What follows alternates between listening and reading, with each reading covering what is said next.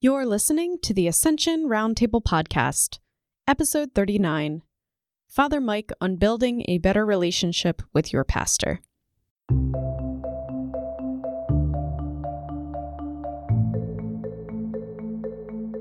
This week's episode is short and sweet, but it hits on a topic many of you have written to us about collaborating with your pastor in a healthy and constructive way. We might all want to be saints, but the reality is that none of us are yet. And that means relationships with our pastors can sometimes feel rocky. As lay people who work in ministry, we wanted to get a priestly perspective on the topic and find out how we can do a better job communicating to, collaborating with, and serving our priests. Stay tuned.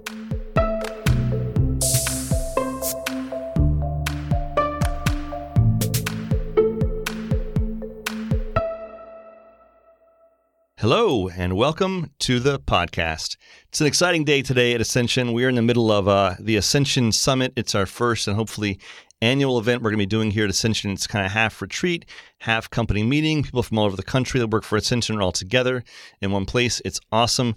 Um, Father Mike is with us today. We just had Mass with him, and he's actually going to talk to us this afternoon about living in an overwhelmed world. And uh, we thought we would overwhelm him a little bit and ask him if we could get a few minutes of him on the air with us on the podcast. So it's myself, Tom McCabe, Father Mike Schmitz, all inside our brand new what's called whisper room. It's the size of a well, a small coffin, really, and and we're all here together today, being chummy. Welcome, Father. Welcome, Tom. Thank you very much. It's great to see you, Alan. Yeah, all in one place. And it's sort of like a, a space capsule in here. You know, I feel like Houston, we've got a problem here. it is. Except the problem is, it's so much awesome. It's just so much awesome. So much awesome. Hard to contain it. It is, but we're doing our best. We are. You know, we struggle. Sacrifice for the, the team. Yeah, that's it. So we talk a lot about um, church ministry and working in ministry, and some of the struggles we hear are people that have trouble relating to their pastor or getting their pastor's support or wondering what their pastor does all day long and, and that kind of thing. And so we want to talk today and from that from the other from the we want to talk today from the pastor's perspective and see what it's like from the pastor's point of view, working in a parish, all the different hats that he has to wear and the things that he does. So um, we can try and figure out together how we can work together and support our pastors better. So here's a question for you, Padre. Again, uh, we've all worked in parishes uh, with pastors, but we don't often see it from your perspective. So, like, what what what, what is the like the, the big burden or the or what what consumes the pastor's mind probably more than anything else that we're all not really aware of? Yeah, no, that's a good question. I think that it all depends on who the person is, right? If they're living on mission, um, and that's that's the question: is uh, is the priest, is the pastor living on mission, not just like showing up uh, to the parish on mission, although that's important too. But I think there's a, a critical question that I need to be confident, or you know, any uh, employee of the parish or any volunteer of the parish needs to be confident and be able to a- answer. In that do I believe my pa- pastor is living on mission? Um, and that, because the the consuming question of a pastor living on mission is is my staff living on mission, and are my are my people being called to live on mission? And that that's really I think what it comes down to. And so um, because if that's not there, then the first thing that goes is trust. And so that go both ways, right? So if if if here's a here's a an employee of the parish, the DRE, the secretary, doesn't matter, the youth minister, if they think like I don't know if my pastor's living on mission, um, the first thing that will go is, well, he says, like, you guys, we need to do this. He has a vision for something, but you're like, you know what? I don't know. I trust you. I don't know if I trust your vision because I don't think you're living on mission. And the same thing goes the opposite way. The pastor, if he if he's he has employees who are showing up or or people that he, with whom he does mission, but he's like, I don't I don't know if they um, love Christ. I don't know if they are really desiring to spread Jesus to the world. Then there's that sense of that again lack of trust. Um, and I think that if there's anything that can erode relationships, where, wherever it is, you know, in in families, but also in parishes, is going to be a lack of trust. And so, the, one of the first questions that I need to know as a as a pastor or as the person in charge is, um, can I trust these people? Because if I can, then that means they're people of goodwill. And I know we might have disagreements, we might have some challenges, we might have, um, you know, whatever kind of conflicts that, that arise. But if we can trust each other, then we can resolve this. But if they're, if I wouldn't say, I don't know if they're a person of goodwill, or I don't know if they're a person living on mission, then like I don't know if I can entrust trust what they're what they're saying. That's what that's exactly what the first question I would uh, need to address. So I heard two things, Father. Trust is, trust makes sense. Can I trust this person and do they trust me? Mhm. But how do I know if the pastor is on mission? Uh, how do I how, how does he know that I'm on on Yeah. mission? Yeah, a lot of times, I, at least the way the way I live, uh, where I live on on a college campus, it's um, well, Alan's been there and he's he's seen that like the Newman Center is my literally my house. So I have a little apartment kind of above that space, and students are there all of the time. And so people say, like, oh, you know, so many people live in a fishbowl. Like I know, I I would say literally I live in it, but it's not literal. There's no fish. Um, it, it is a virtual fishbowl, and so there, but there to a great degree, the students to whom I uh, to whom I serve, who I serve, um, and the people with whom I work, they can see. They can see like uh, when am I getting up? They can see when I'm going to sleep. They can see look over my fridge and say, oh, there's more beer here than there is food. like you know that kind of a, there, there's that very clear. Um, it seems like our our father, seems like our pastor, seems like our priest is living on mission. He prays. We can see him pray because he prays with us. And so I think that when it comes to as the staff, is just you have a sense, and I think that's one of the things is that's untalked about because you want to respect the priest. You want to say, no, he, he really, you know, he has his ups and downs, he has his strengths, his weaknesses. That's always going to be true. But in those strengths and weaknesses, in those ups and downs, um, is this a person of goodwill who's living? I have the sense that he's living on mission. Now, not to say that I'm a good, always a good judge of that. I want to be as you know flexible with that, but at the same time, I have to be honest with that. And I think similarly it goes for the pastor to be able to say, okay, does it seem like this person is living on mission? I can't know that unless I know them. Um, so how, how does a priest do that? Um, how does a pastor know the people who are, are work serving the parish um, with whom he's working that they're li- they're living on mission? I think we there's a couple different ways to try to do this. I think sometimes we say, okay, you're the youth minister. Well, I need to see you in the office from you know 9, 9 a.m. to 5 p.m., which doesn't make any sense if your job is to be in relationship with youth and with your core. Then like, well, you're not supposed to be in the office, but I need to know that you're actually working rather than just kind of taking this time. So one of the things we do is we have uh, we stole it from the Fellowship of Catholic University Students. It's called the 50 point week. And so what we've done is we've just crafted this. So um, part of your based on the job description, one of the best ways to erode trust is to give someone a job description and then break it all constantly, right? As we probably Mhm. know that in parishes. Um, like, yeah, here's your job, but now I'm going to add 12 more things to you. Just, but no, it's okay because I know that you're a person of goodwill and you're going to take it on. Um, so based on the job description, to assign a point value to um, what your daily or weekly tasks are. That way, uh, part of it is administrative, and part of that is managerial, and part of that is communicating with people through text, email, phone calls, um, and part of that is meeting with people. We assign a point value to all those things, and at the end of the week, so so, so it would add up to forty or fifty points um, in a normal like forty-hour work week. Um, to be able to say, if you got all those things done in this week, that was a great week because you did exactly what we're expecting you to do. Um, and I don't have to see you do it; I can see the result of it and especially when it comes to relationships, the fruit of that comes takes so long to be become evident that it's like, okay, but are you doing this now? I am. I'm with this this person and this person. I did. I handed in the receipts and I handed in the you know the expense report kind of things. I made the phone calls and I got out the email just in time or whatever. Um, great, you did it. You didn't have to be here. I like it when you're you know. You know what I'm saying? And so one of the ways that um, we try to measure that to be able to say, are they doing working the mission is have that 50 point week. And uh, it constantly has to be updated because of the fact that when I say updated, I mean it has to be constrained because, um, as we know, our jobs continually evolve when you're working in a parish and you, oh, there's one more thing coming along, coming along. You know, sometimes that happens where it's just, it's a normal part of uh, the season. So the summertime, we're going to have this mission trip or we're going to have this camp we go to. And so it is actually going to take more hours. Um, so then the following week, is there any time off? You know, so some of those kinds of questions. I think that would be the most important thing. I think is are they working on mission? How do you monitor that? And if you don't have any and don't have anything in place to monitor that, then I mean, how in the world are you going to be able to measure whether someone's doing the job in the first place? So I think that's important. So, in a lot of uh, parishes, we don't see the pastor very often, unless it's at mass or in a, in a staff meeting or something, because a lot of things they do as well are, are off campus, whether it be Right. A funeral or making a hospital visit or a home visit or counseling. I mean, tons of tons of things that we see them um, don't see them do that are part of their um, daily activities. So, how can we help the pastor if we think our pastor's not necessarily living on mission? How do we how do we help him do that, or how do we even approach that situation without, um, gosh, making sounding like we're judging That confrontational. yeah, confrontation. Yeah. Exactly. Yeah, yeah. This is an intervention. You need to. Yeah, exactly. Um, well, I think I, you know, I really do think that at some level there's got to be some accountability, And so there's the as you probably would I mean, you would imagine in any other context, um, to whom is the pastor accountable? Well, he's accountable to the bishop, right? Of course, and to the people in some ways, and to the staff in, in, in some ways. And so it kind of have to be a how do you do this in a non-toxic way, right? How do you actually challenge, or how do you have the, the even the question in a in a way that comes up in a natural way, but also comes up in a non-accusatory way. Um, at the same time, I mean, think of some of the terrible things that have happened in the history of the church that were a result of people who are like, well, it's not my place to ask about this thing. But I would say if you're a staff person um, and you see something, say, I mean, see, go to the airport. If you see something, say something. That sense of, and that could simply be, um, Father, I, are you okay? Because we haven't seen you very often here.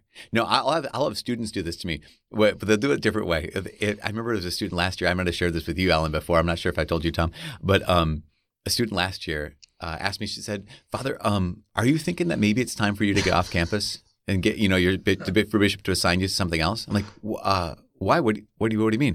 And she said, "Well." you know, just with all the other stuff you're doing, you're traveling so much that maybe just don't, don't have time to be our dad, you know? And I was like, oh, oh dagger oh in the gosh, heart. wow. like I just, and she didn't, wasn't accusatory. She was just speaking from her experience and her heart. And of course, at this point, I'm like, I've said no to everything this year because I want to be with you guys. I want to spend time. But I was like, no, that makes sense because, but she felt free. Why? Because there was the respect. And this, and this is a student, right? This is someone 22 years old who, and here I am as, as the only like basically father figure of this whole place, but she felt comfortable enough to say, um, something. I mean, is it is it time? You know, are are are you really here for us? And that was good for me because then it made me double down on not only do I need to be here and say no to a lot of the invitations to go away, um, like coming here to Philadelphia, but but um, I want to make it known that I'm I'm saying no for you guys.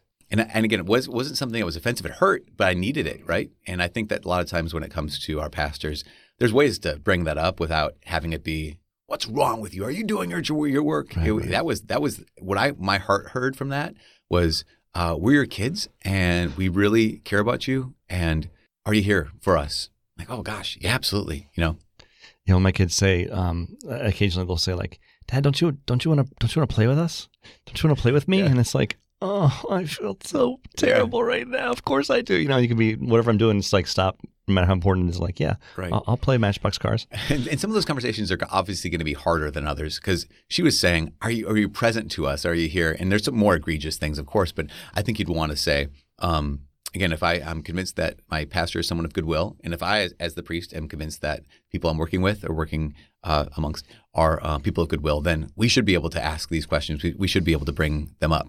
Um, Another thing, if you don't mind uh, me kind of going on, I heard uh, Patrick Lencioni, he was giving a, a presentation on um, having honest and straightforward conversations with your pastor. And w- one of the examples he gave was um, here's a pe- group of people meeting around uh, the table, and someone says, Well, you know, we should have uh, screens to project the lyrics for songs up on, you know, for mass.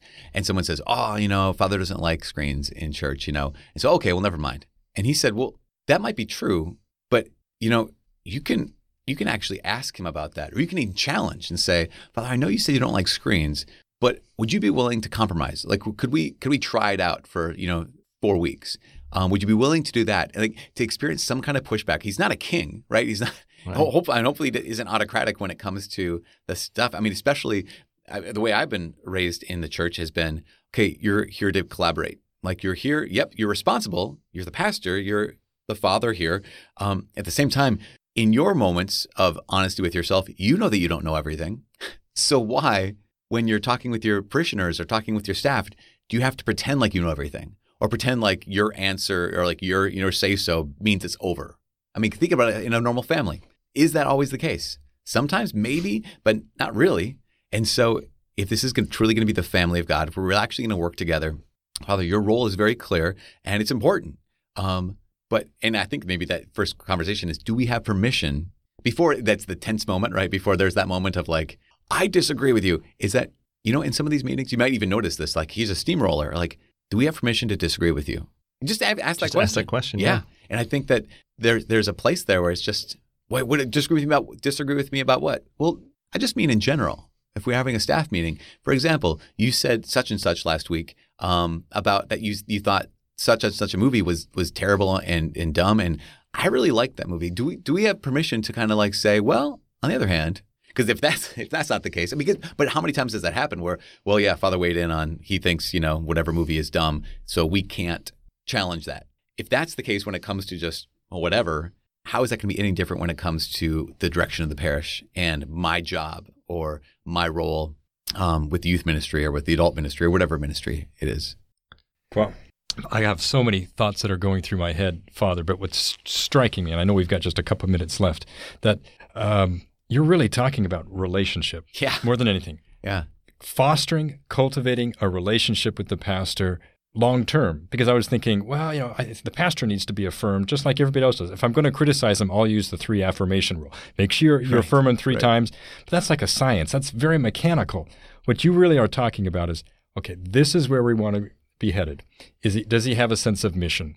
Uh, you know, and I got that. Building that trusting relationship. But the biggest thing that anybody on staff could do is cultivate a lasting, meaningful relationship with the pastor, Yeah. And that you can build on. Yeah, Yeah. totally. I mean, and, that's and that's that's not um, it's not bureaucratic. It's not business. It's efficient and effective. I mean, ultimately, it's also messy, and it's all. I mean, you can because and you can also say, what about if I'm in a parish where the pastor doesn't want to have a relationship with me? And which I've, I've spoken with actually just recently. Talked with I spoke with two people who work for a pastor, and they said, yeah, he doesn't want to have a relationship with us. And I said, well, clarification: Does he not want to have a relationship with you, or does he not want to have the relationship you want to have? Mhm. And and ultimately it was that oh yeah he he doesn't want to have a relationship with us the way we want with him because they wanted to have just real close personal kind of like where were they where he reveals stuff to them and they reveal stuff to him and can lean on him and stuff and he's like no no no I I will he he had he had walls up because he's just like this is kind of how I operate and so there's that sense of like but in a real way you can still have a real relationship and and kind of going along that lines I think this would be helpful for people who are listening to this podcast is um for for this this this this pair um, they were talking about they came to me because they were saying we work for this pastor and and he's great. We like really respect him. He's so faithful. So they were saying they respect him and trust him but they're saying but but um you know we're so overworked and we'll try to say you know father we are so overworked that we can't do this thing or or you're really strong in this area but you know what our what the people in this parish need is they need something else um but he, he'll come into their office and he'll sit down and listen to them and by the time he leaves they're on board with his his pitch again, with his program again. And they're like, we're so exhausted, we might have to leave. And I was like, okay, wait, here's what's happening is he thinks he's fixing it. Because he comes in and you're exhausted and you're tired and he's doing making you do all these things. And he listens to you and he and he talks you up and he encourages you. And by the time he leaves, he thinks he's fixed the problem because you're back on board and you're saying, okay, Father, we're gonna do this. We're gonna do this. And you know, and like, okay, so the problem could be him. Also, the problem is you because you know that you can't do more. He thinks he's helping you by listening and fixing. And yet at the same time, you're letting him like basically say, I'm not going to take your no for an answer, in which case you're just allowing the status quo to go on. Yeah. And so that sense of like being able to say, I get to say no. Now, that's the thing is, am I, I need to clarify that before going in those kind of conversations. Like, do I, do we actually have the ability to say no here? Or, um, or is it just going to be whatever you want?